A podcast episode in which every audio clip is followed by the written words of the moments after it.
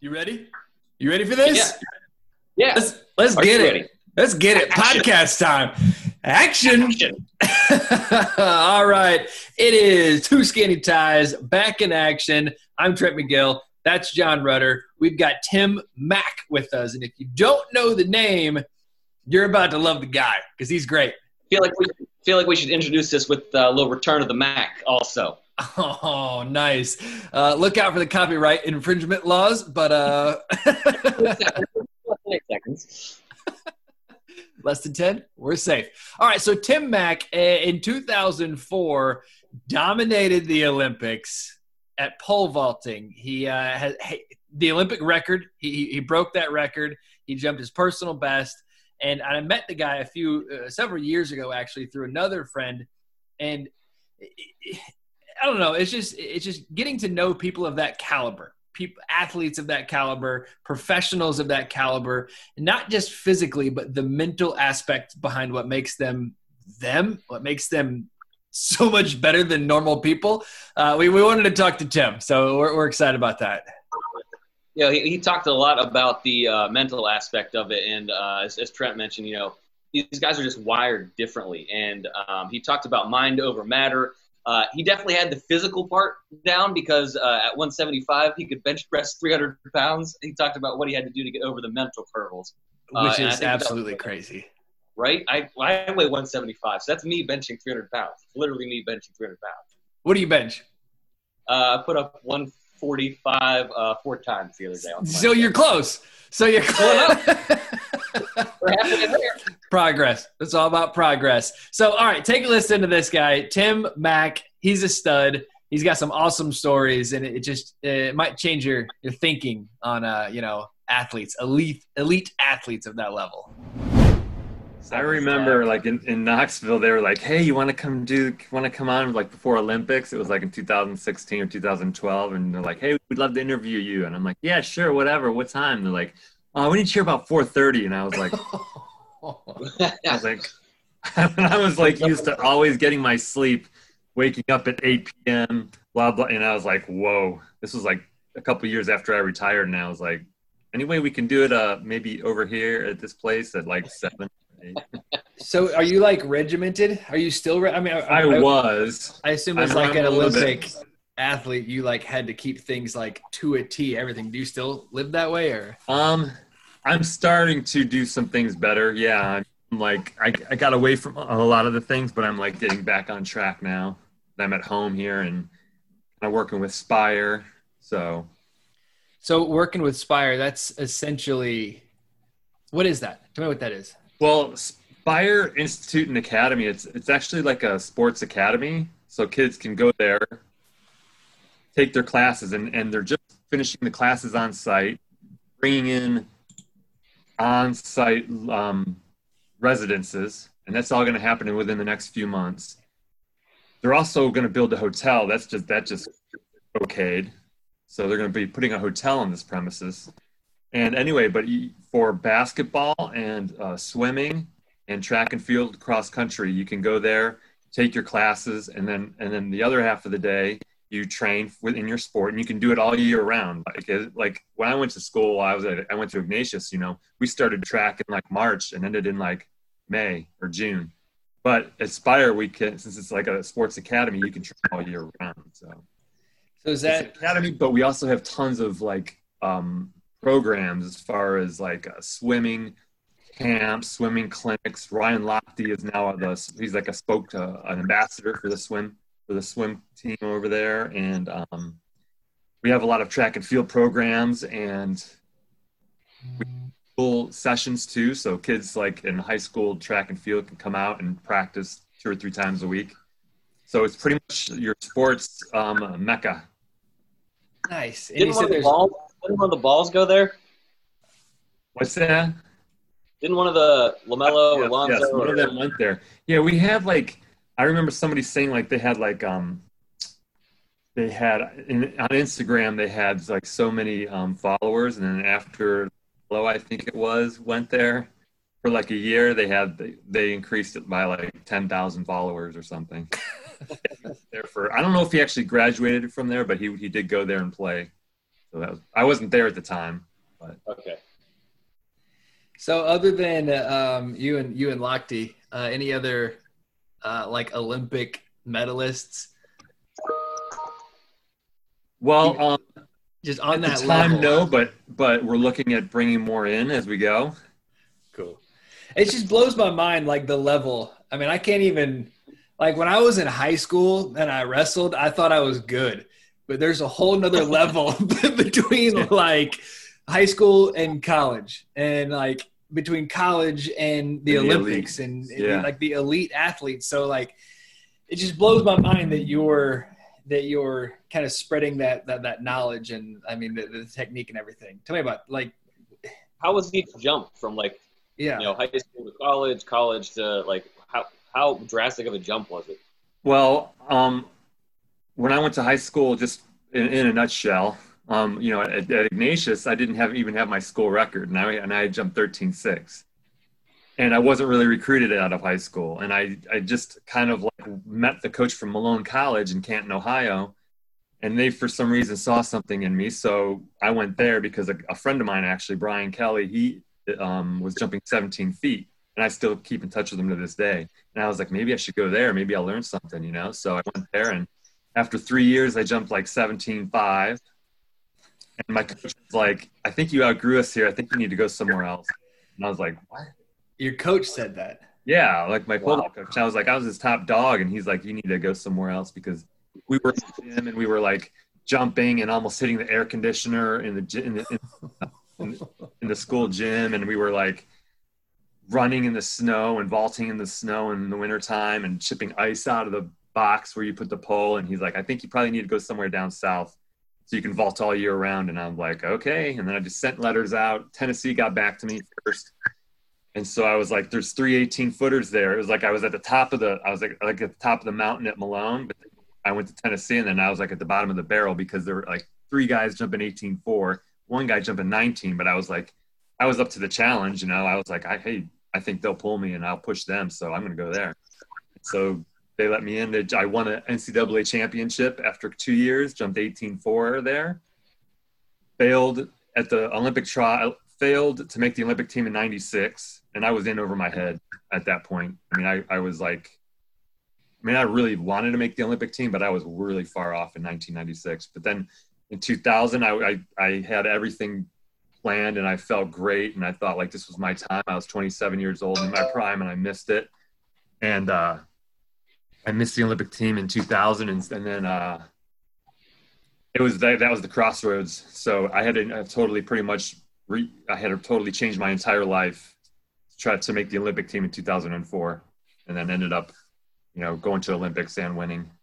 But there's What a are the uh, what are the like the range of emotions that you go through when you when you reach that point? Like you, I mean, you went from missing the Olympic team, which was obviously a, a Oh, yeah. huge goal, four years later getting. I mean, like, how did you react to that? Like, what's going through your mind? What is like? what are you Well, feeling? initially, what I can say is like at the 2011 trials, I was sitting there and I had gotten, I had jumped 19 feet that year, and it only took, you only had to jump 18.5 to make the Olympic team. And I couldn't even do that.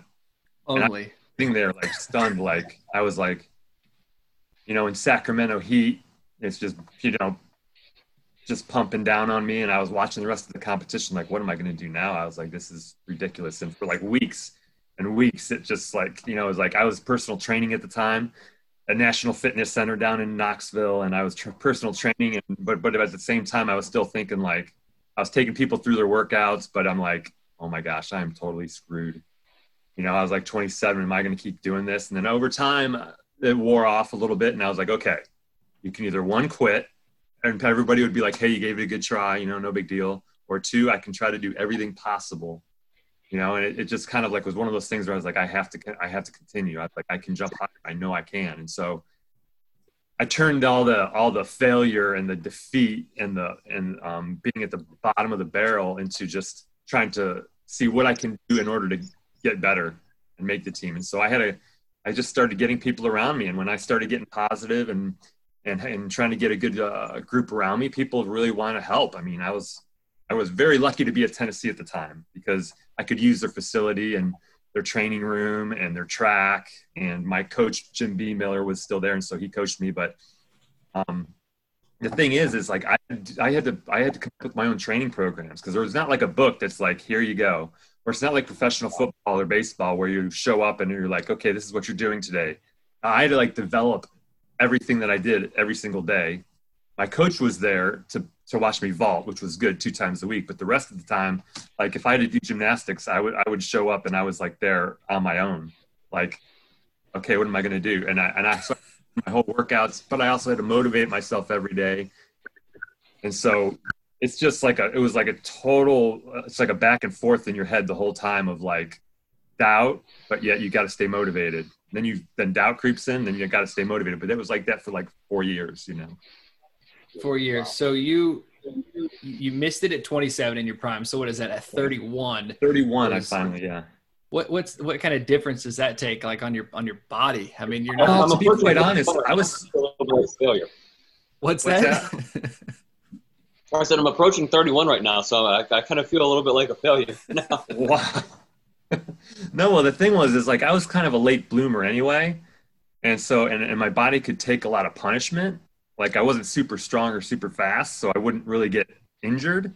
I would just have wear and tear because I could just mentally wear out workouts. So on my body, it wasn't that big of a deal, but it was just such a slow progress. It just took forever for me to get better and faster and stronger to get to the point where I could jump with the big boys or the the, the best in the world. So um, it did take a while, and um, the biggest thing though was trying to like develop my mind and my mentality because for four years I also worked with a sports psychologist because um, for one, I was wanted to make sure I was getting enough sleep, like probably going out a little bit too much, you know, and I was like tired all the time and I was trying to, you know, be a professional vaulter, but, but I, I saw him initially for that, but then we worked at, we worked on, um, okay, well, let's start working on some of your pole vault stuff. And so we started working on that. And four years before the Olympics, we were already working on how I was going to be walking out into the Olympic Stadium, you know, four years from now. And I'm like, are you kidding me? We're working on this right now. I was like, I'm not even close to being an Olympian.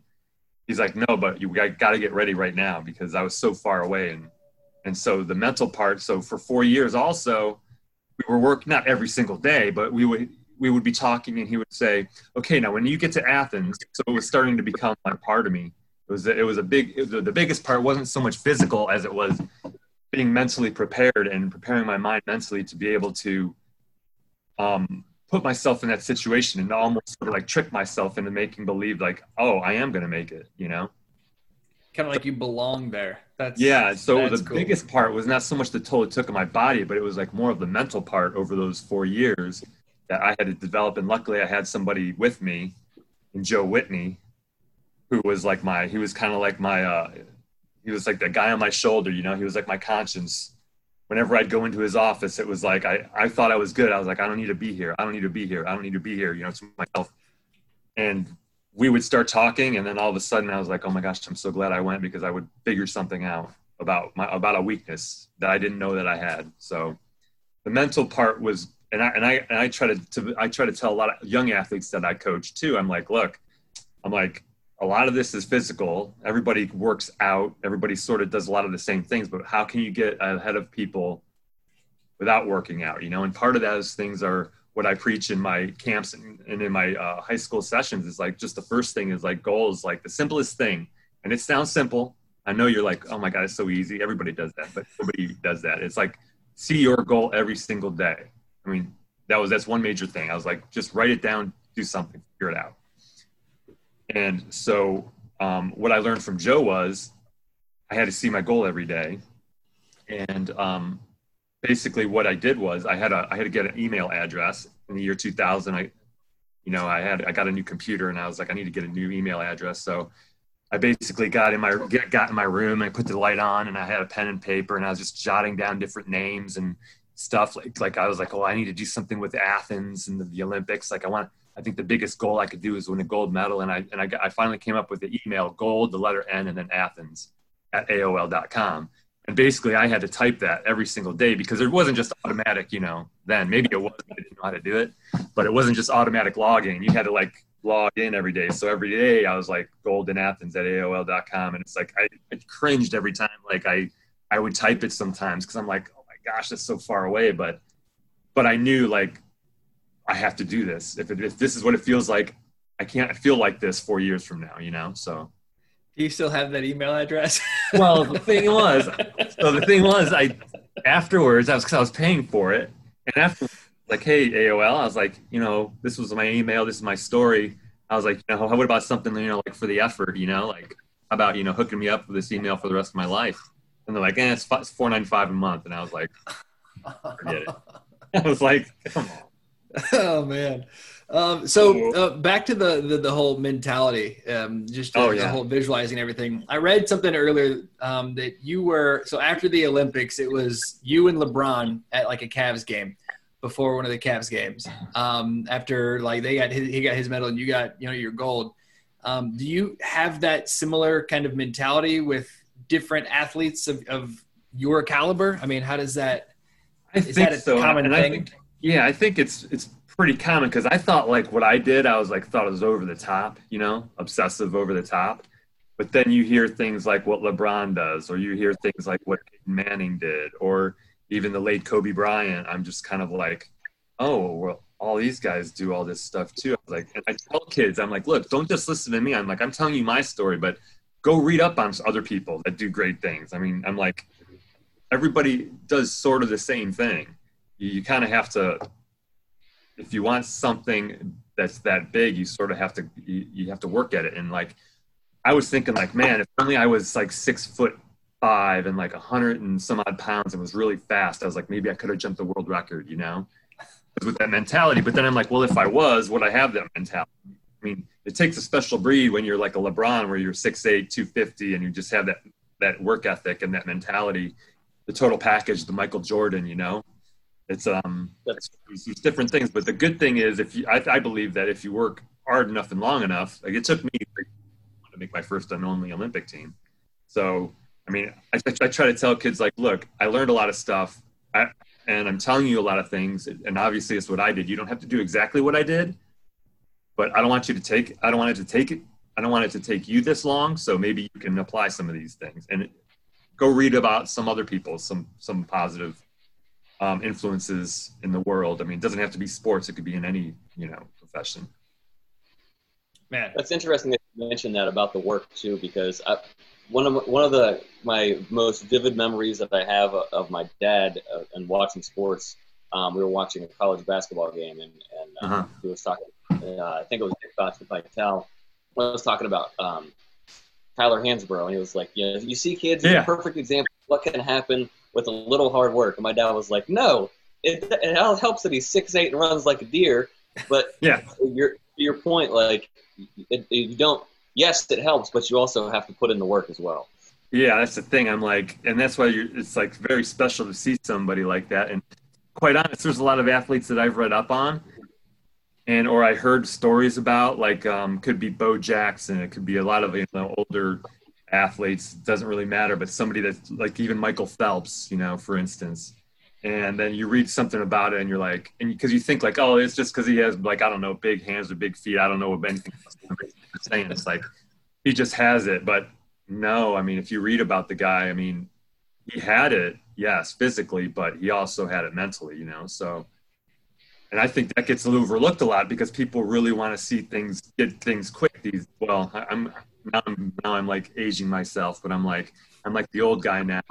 But now I'm like because I'm like the, this day and age, it's kind of like I feel like people want things uh, very quickly, especially because I coach a lot of kids and I can see that, and I'm like, look, sometimes things take time, you know. I mean, and if you want it, you spend time doing it, you know. So, is so there like a point of of like realization where you realize like our, like I've got the physical part of it like this is mm-hmm. real this is reality if I put my nose to the grindstone and do it.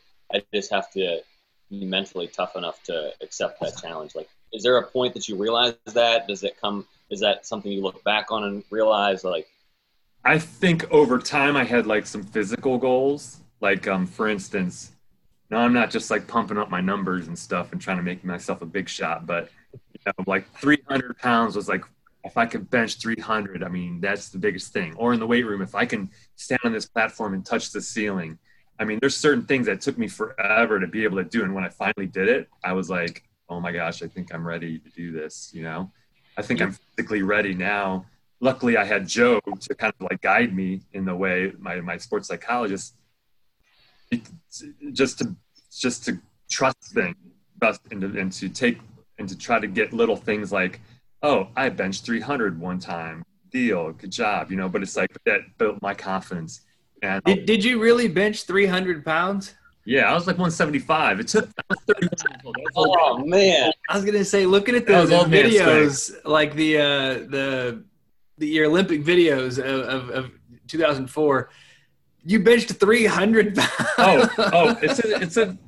If you want the workout, it's called the bench assault. It's it was a Tennessee workout, and that thing will get your bench up. No, no kidding. You gotta listen. Uh, I did this. I mean, I did, this, uh, I did this bench assault for like five or six years. You know what I mean? It's not like it took like three three months. I mean, it took me years. I was getting my butt kicked by by high school by the college guys. You know, they were out benching me all all the time, and I just couldn't stand it. I was like, couldn't just couldn't bear to see them bench 225 when I couldn't do it or something. As nice. I broke my hand one time in the weight room because I punched the ground because I was so mad. I, I had temper. But um, but yeah, it took me years and years, but um, eventually you uh, like little things like that, and just gave me gave me some uh, some belief in myself and like, oh my gosh, this stuff is actually working. Or you get or you win a little competition. Like in 2001, I won a Goodwill Games, you know, and won like 20 grand for me at the time. I was like, this is like winning the lottery, you know. I was like, I can quit my job, I can start training. I'm like, maybe I do sort of belong in this sport, you know, because I beat some of the, you know, I beat like uh, uh like uh the 2000 gold medalist at this 2001 uh, Goodwill Games, so I beat some pretty heavy hitters, you know. Wow. And um, I was like, maybe I do belong. It was almost kind of like, you know, in high school, I never felt like. I mean, I loved the sport.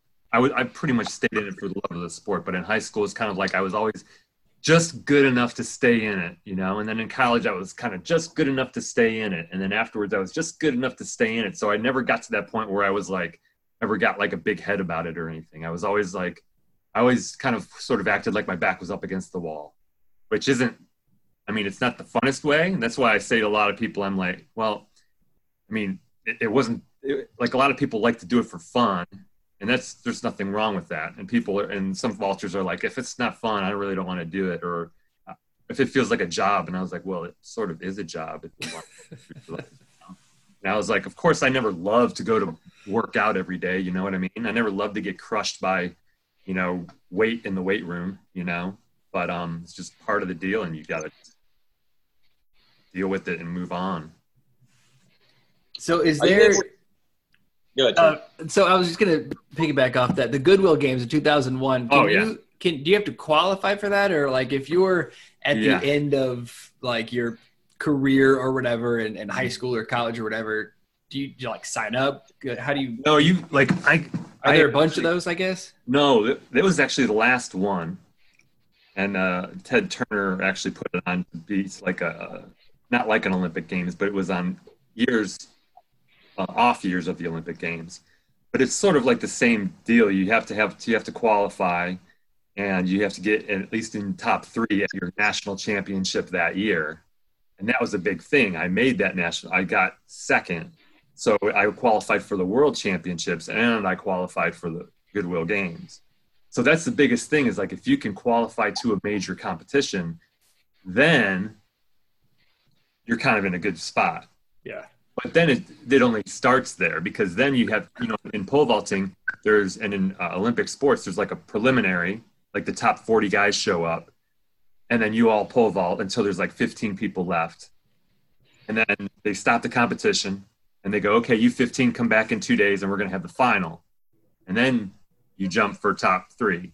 So it's like you you make it to a worlds, which is great, or an Olympic Games is the same way, but you have to you have to get through the preliminary or the qualifying round, and then you got to get in the top three. So it's like it's no joke. It's it's pretty tight.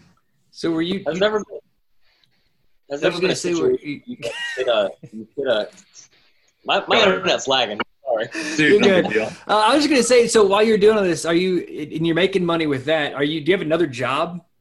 Well, you, at that point, I was just pole vaulting. Like when I won that Goodwill Games, I quit my my personal training gig, and then I could I could train two times a day because when I was personal training, I would train till about three, and then I would you know go to UT. I would change in the in the bathroom like Superman. You know what I mean? Change in the bathroom at UT, get on the track, and then I was like, okay, I can train now for the next few hours. You know, or I'd go lift or whatever. But um, won that Goodwill Games, it was like it was. I was like, oh my gosh, I can I can quit my job. So I told him I was like, sorry, I'm done.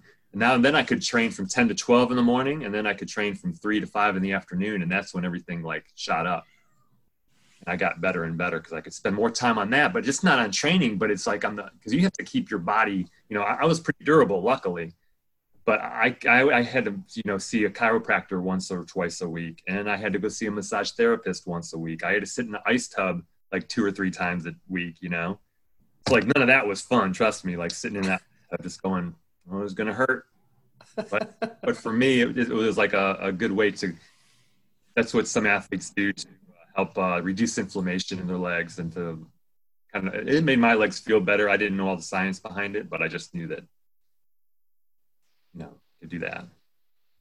So I went, but training full time was a big deal, and being able to take care of my body full time and eat correctly, and now then and have the money and the means to be able to eat. Because track and field people right out of college, if you're not like one of the top people, it's not easy. I mean, you gotta you gotta work full time for the most part, and train full time until you get to the point where maybe you win, like me, like win a big competition. Then you get invited to Europe and compete all the time so then you start making you know then you start make you can start making money doing it so it was like started very small like with nike that it was like a grassroots contract in like 2000 or 2001 and it's i mean it wasn't much maybe six or eight thousand in, in like gear you know but i mean that's like and that's when i when i hear about professional athletes i'm like i'm like I, I didn't feel sorry for many professional athletes. Let's just put it that way, because I'm like, I'm working my tail off, working full time, and you know what I'm making like one one hundredth of what you're making.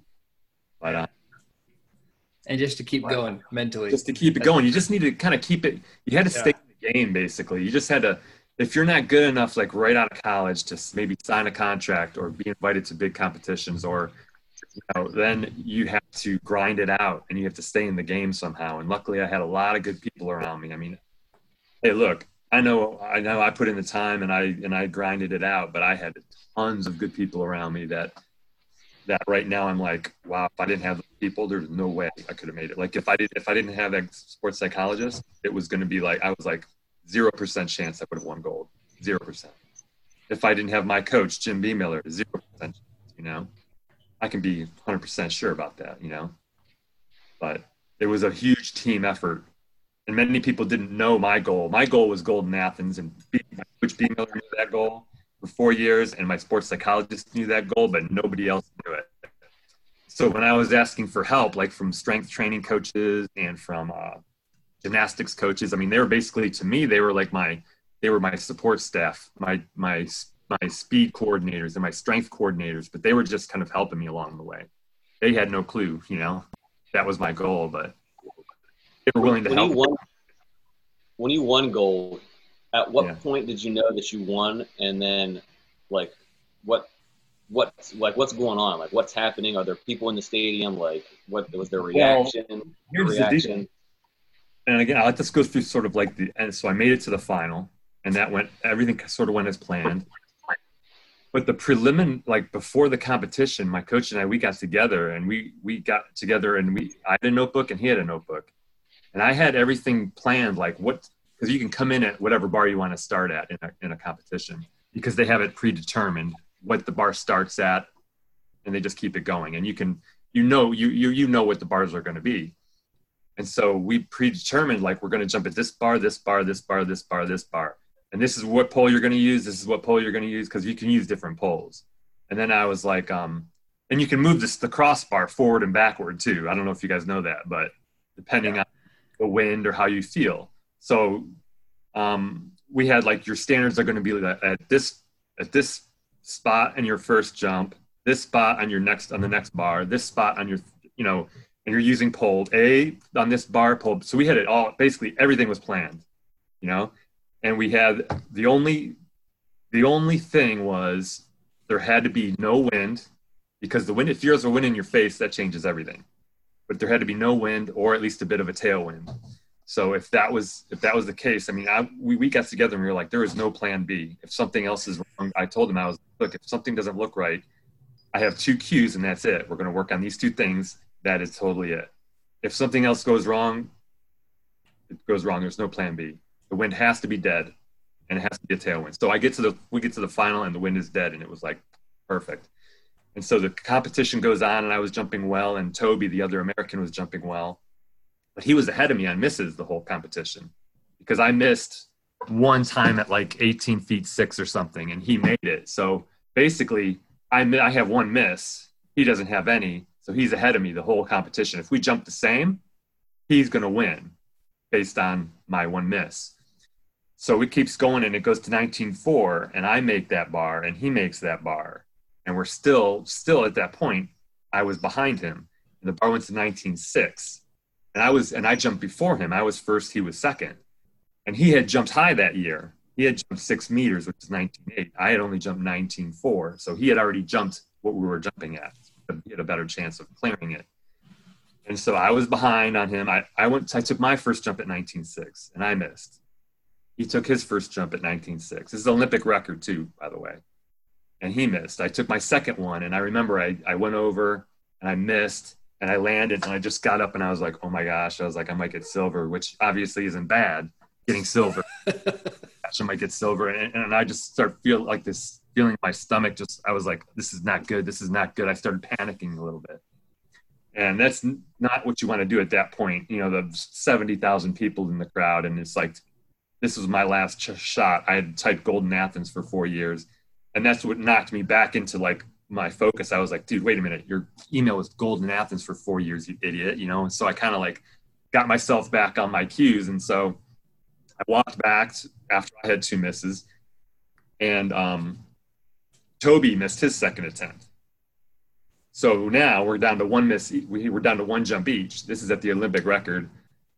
You know, it was my personal best third attempt, last attempt, because you get three attempts at each bar. So I I was just focusing on cues, and luckily I'd work with Joe because I was like, I'd been in that position thousands of times before in my mind because we had done so much mental imagery, and I was like, I was almost forced to focus on just two little things, and for me it was like my cues, and it, the pole vault wise, it was like make sure I keep my posture and push my arms as hard as I can. And I was just like, that's what you're going to do. You're going to stay up and you're going to push your arms. And I was like trying to do everything I could to stay in the moment. I had a hat on like this because I didn't want to look at I didn't want to look at people in the crowd. So I wore my hat really low so I couldn't see people in the crowd. Did not want to know the gravity of the situation. And so I um I went down there, I took my jump. Some there was like something weird happened right when I jumped off the ground, but my body self-corrected and I cleared it. And I just remember going, ah, you know, not not so much that I cleared it, but it was more that I kind of like conquered the situation. You know, I was able to, I was able to um,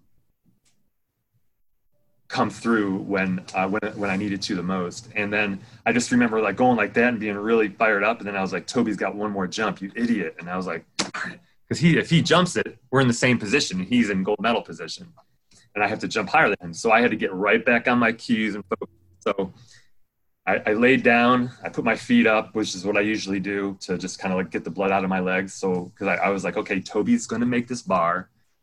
The crowd's going to go crazy.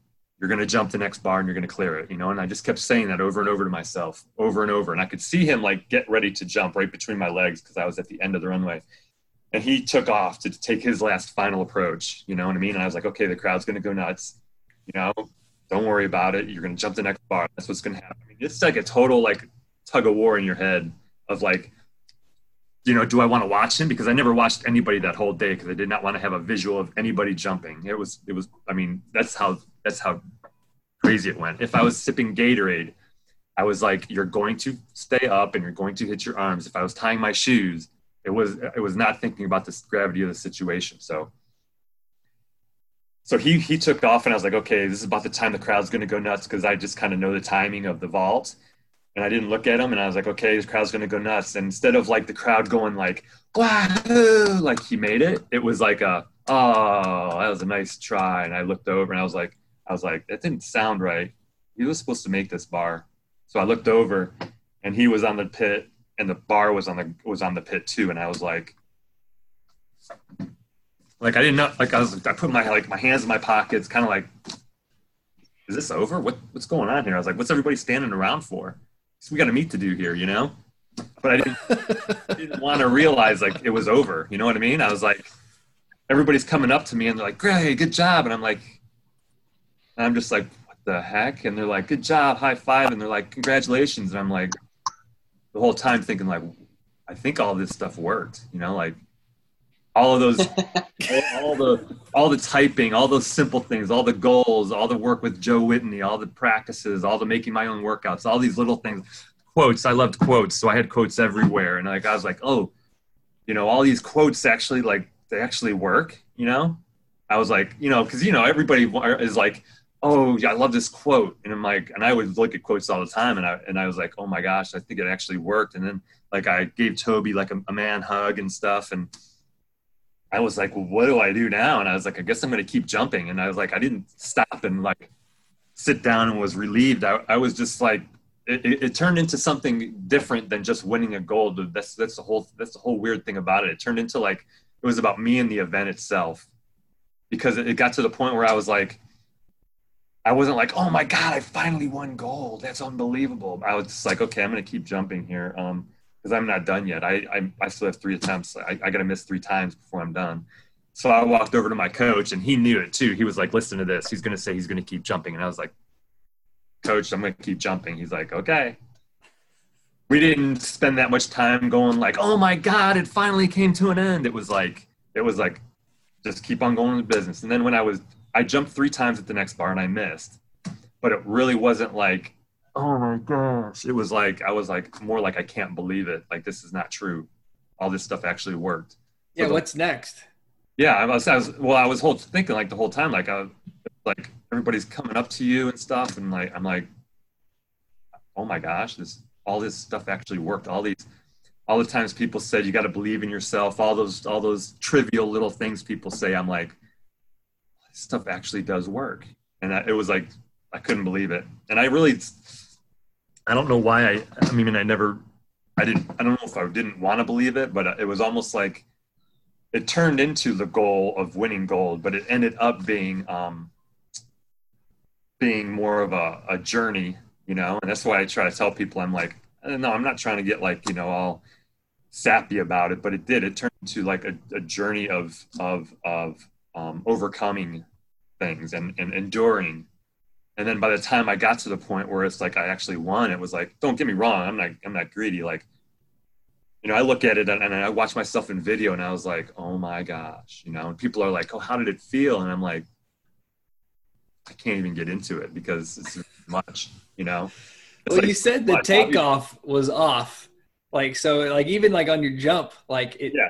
Like your takeoff was off, but you corrected like halfway. Yeah, like my body like just totally self-corrected. It was like it was it was not my best feeling jump at all. I was over the bar coming down, and I might have brushed it a little with my shirt, but you know, after going over the bar thousands of times like I did, it's like you know if you hit it hard enough for it because sometimes it, it, it'll roll off, and you're like, you know but I uh, I knew I didn't hit it hard enough to displace it. But the thing was, when Toby took his jump, I didn't see it, but I saw it later, and he had like a lot of height on it and should have cleared it, but he hit it on the way coming down, and it rolled off just barely. I mean, he was he was really jumping better than me that day. I was sort of, I mean, I was staying in my zone, but I I kind of had to, you know. It was almost like I couldn't just rely on my physical ability. It was like I had to rely on, well, physical ability I had, but at that point everybody's sort of about the same i had to i had to i had to overcome it some other way and so i learned a different way to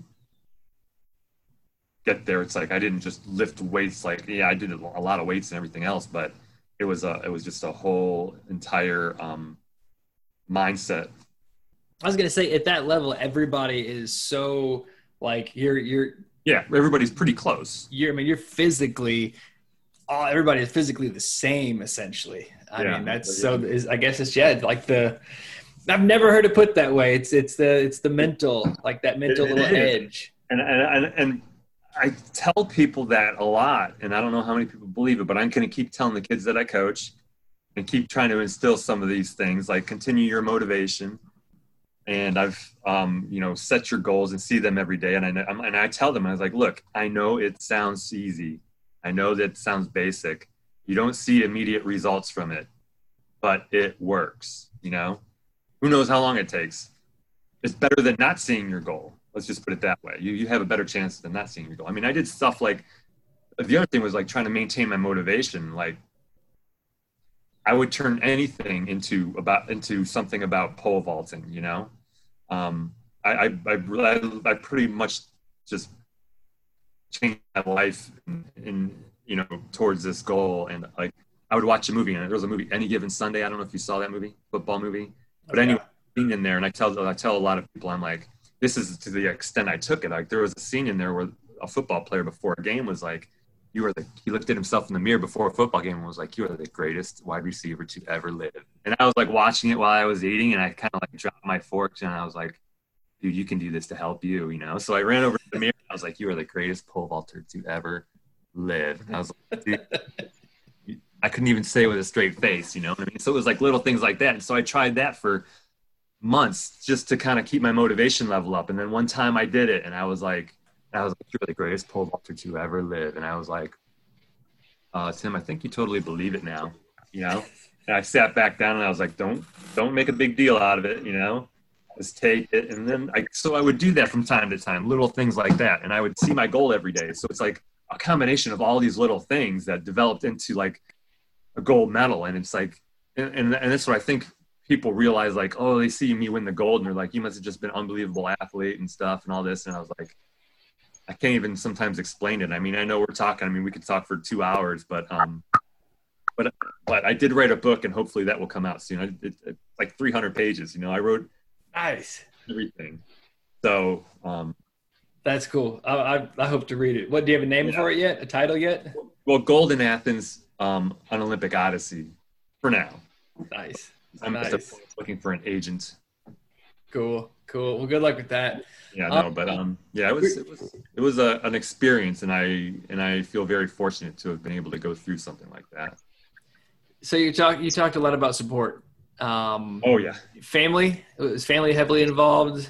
Family, um, heavily involved to the point where my parents didn't go, Tim. You know, you might you should probably need to get a real job now. You know, never they never told me that luckily because I was like a know, sort of like I was like 27. I mean, normally people, you know, were getting married, starting their careers and stuff, and I'm like still just grinding it out on my own and trying to pole vault, you know, trying to chase some pipe dream at the time. And no, I mean, my dad would always be like, "Hey, you need a couple bucks," and I'm like, "No, I'm good." But sure enough, a couple weeks later or a week later, a check the, would arrive in the mail with like for like 200 bucks, and you know, my mom would always give me grief. Well, why didn't you jump that high? That you know, but Dude, Come on, Mom. You make sure I'm, I'm, I'm on my, you know, I'm doing what I have to do. My family just thought it was cool, so I would I could always go and hang out with my brothers and sisters, and they would they would just think it was a cool thing because I mean they were working their jobs and I was kind of like pole vaulting, and they would and sometimes I would get free Nike stuff, so then they would they would they would get some free Nike stuff too. So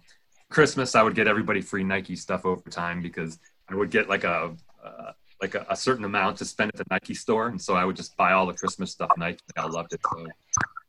But um, but they were there at the big meets. They were they were there to support me, and good or bad, you know. I mean, I hated to face them a lot of times because if I didn't do good, because I did fail a couple times, and I was like, oh my gosh, they came all the way out here, and I just totally made a fool out of myself. But they were just like, hey, you know, let's have a beer, let's have fun, or whatever. Like, let's just chill. And so it was great to be able to have family along the way too, and and and of course a lot of friends that would follow me around too. And you're married now, right? No, not married now. Single. Single. Okay. I am single still.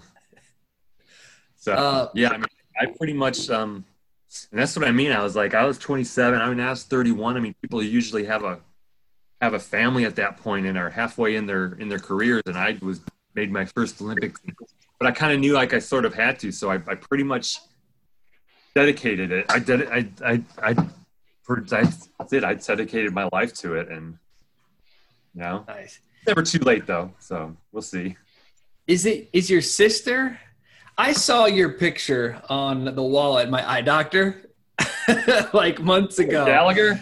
In, in Avon, and uh, you signed it. It was uh, the same thing I have somewhere around here that Might you have been my gave me when we met. sister-in-law. No, I because I, signed a lot of pictures and I, I would imagine, but uh, Yeah. maybe it's your sister-in-law. Maybe They're- that's why I got it got it mixed up there. they're floating around. Okay. Those pictures are floating around somewhere. Oh man, no, that's So- what that was what kind of reminded me. I was like, oh man, where's Mack? I think he's from Cleveland. I think Clint and Knoxville was telling me that I, Yeah, that's the full circle thing there. So yeah, that's, yeah. that's It's pretty neat that. Yeah, that's pretty neat that. Um, I couldn't believe you were up here. I was like, what? Who's up here? Last Oh, time I saw you was under that gazebo. I think over in that park doing that doing that 5K run or whatever it was. The the superhero 5K, yeah, yeah, right. nice.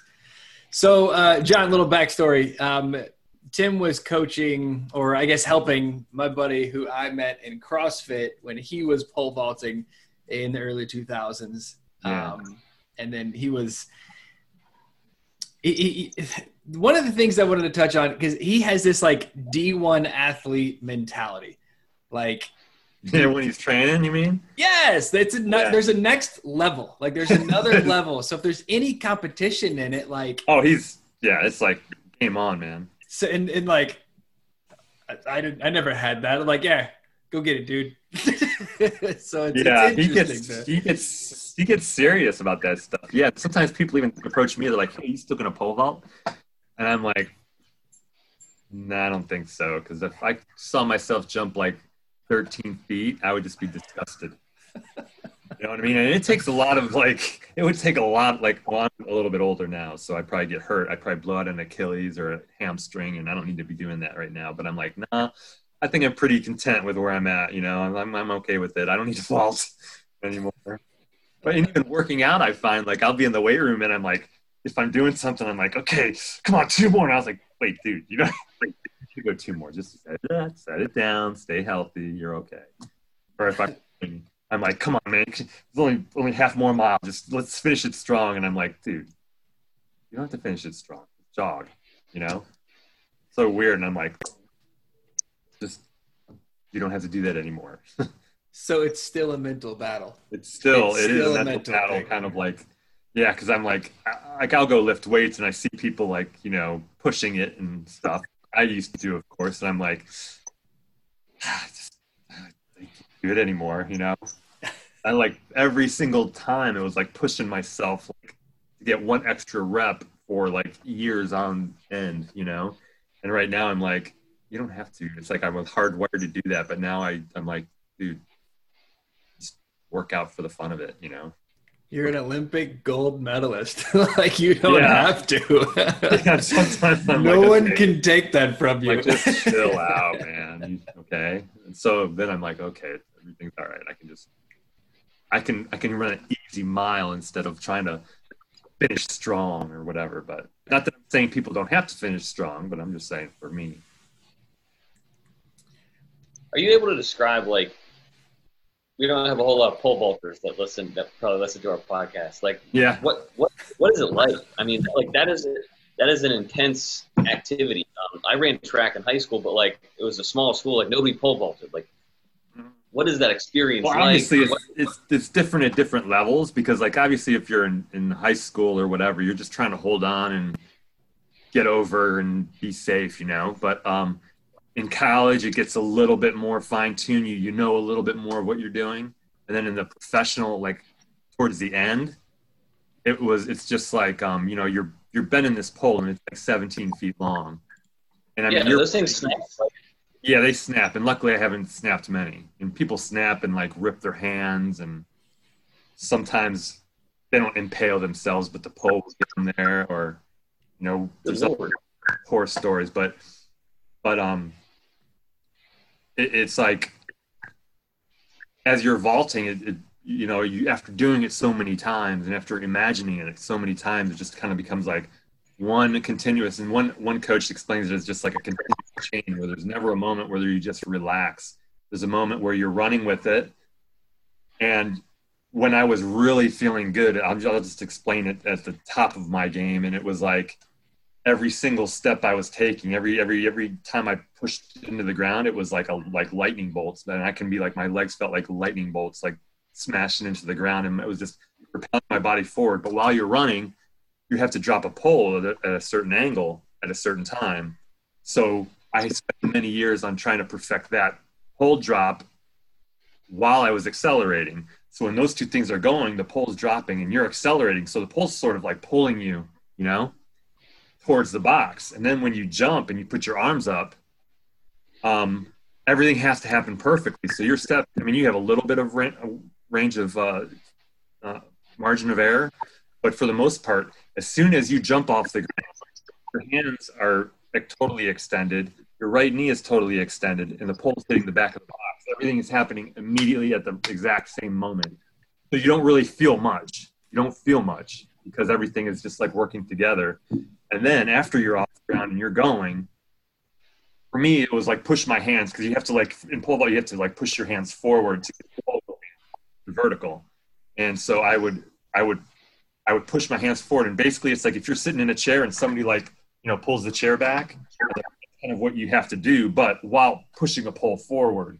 So you're falling back, you're pushing a pole forward, and then you're getting totally upside down. And the funny thing is, I'm kind of I'm, I do not really like heights that much, but it happens so fast, second and a half. Like I, I don't like to go like cliff jumping and jumping out, parachuting out of airplanes. I mean, I'm not. I'm like I, I don't even want to do that, but it happens so fast that um, it almost happens automatically. And that's why i did a lot of gymnastic stuff like getting upside down. So i knew where my body was in space and i knew and like it, it got to the point where i could almost be like oh my finger's not in the right spot and i could just move a finger like like that you know? But but it was just moving with the pole. And then when you get upside down with the pole when it's bent at 90 degrees and you're and it's unbending and at the same time see you pull yourself like upside down like this. Like you put pressure down the pole while it's unbending. So you have like there's there's two forms of energy. There's the energy from the pole, and then you're actually pulling yourself at the same time. So it's like tossing you, you know, real high. And so it's just like you just feel like you're just getting blasted off, and you're kind of like weightless. And then next thing you know, you're over the bar, and you can make little adjustments here and there. You know how you're going over the bar, like like keeping your chest in so you don't, you know, push your chest out and hit the bar off. But it's it's, it's really it's it's not really it's hard for your body but when you're doing when you're doing it right and everything hits just at that perfect amount of time that's why it takes so much time. And most most of the time vaulters are are good after about or, or really hit their prime you know after about 10 years usually with the same coach in the same atmosphere you know 10 to 10 to 12 years. And so i was my coach for 10 years. But it was like all of those things the gymnastics everything the sprinting the the the running the sleds, everything just works together seamlessly and perfectly. So you're running with it, and the pole seems weightless, and you're dropping, but you're accelerating, and it's helping you, and it's pulling you, and it's almost like sucking you off the ground, and it's really a, an unbelievable experience. But makes me want to try pole vaulting. Yeah, machine at like Cedar Point, you know, right? and there's guys that like try to make these machines where they, this one guy this is an old story. I don't know if it was like an old wives' tale or what, but he um, tied this rope from a pole, and he had this big engine block. And so he had, if you put the rope over a pulley and, and put the an engine block on the other end, and actually tried to make like a pole vault machine. So they would drop the engine block, and it would like, and you would hold on, and it would pull. but if there could be like a pole vault machine, that would be pretty. And then it just kind of like shoots you in the air. That would be fun but but it's that's awesome. Like like when you're growing up and you're doing it in eighth grade, like when I was doing it, you're just kind of like you know hooping over like six feet or something. You're just having fun. You just want to get points for the team or whatever. But right. you know, like, but at the when it gets to be like you know when I, I got to the to the level I got to, it was like um, everything just starts to work perfectly, and you can tell when one thing is out of place or if if your body isn't some little thing isn't quite right and so i mean it gets pretty intense it's pretty it's a pretty involved intense uh, uh, sport for sure it's crazy I pole vaulted for about a month in high school, my junior year. How high did you go? I I don't six feet maybe like. Hey, man, that's not bad. Everybody's got to go six feet before they go seven. And I, I was immediately uh, shifted over to the 800 because because that's Why you go over there and run? yeah you're uh not gonna get this so Yeah. man that's cool though well man we've been talking for about an hour I don't want this Zoom thing to cut us off so Okay. Thank fine, you. Perfect. That was fun. Yeah thank you so much anything else you want to add Yeah, that was awesome. No, nothing, nothing much. I mean, but if if you're gonna do it again, let me know. We'll talk about. I got all kinds of stories. All right, and with that, we're going to wrap up this podcast. Tim, thank you so much. John, have a great day. And for anybody listening, if you have any questions at all about anything about the podcast, about what's coming up, or if you have any ideas, if you'd like us to talk to somebody, feel free to let us know. We're on Facebook, Twitter, Instagram. Uh, you, you can find John and I on all of them. Just let us know. Thanks a lot, guys.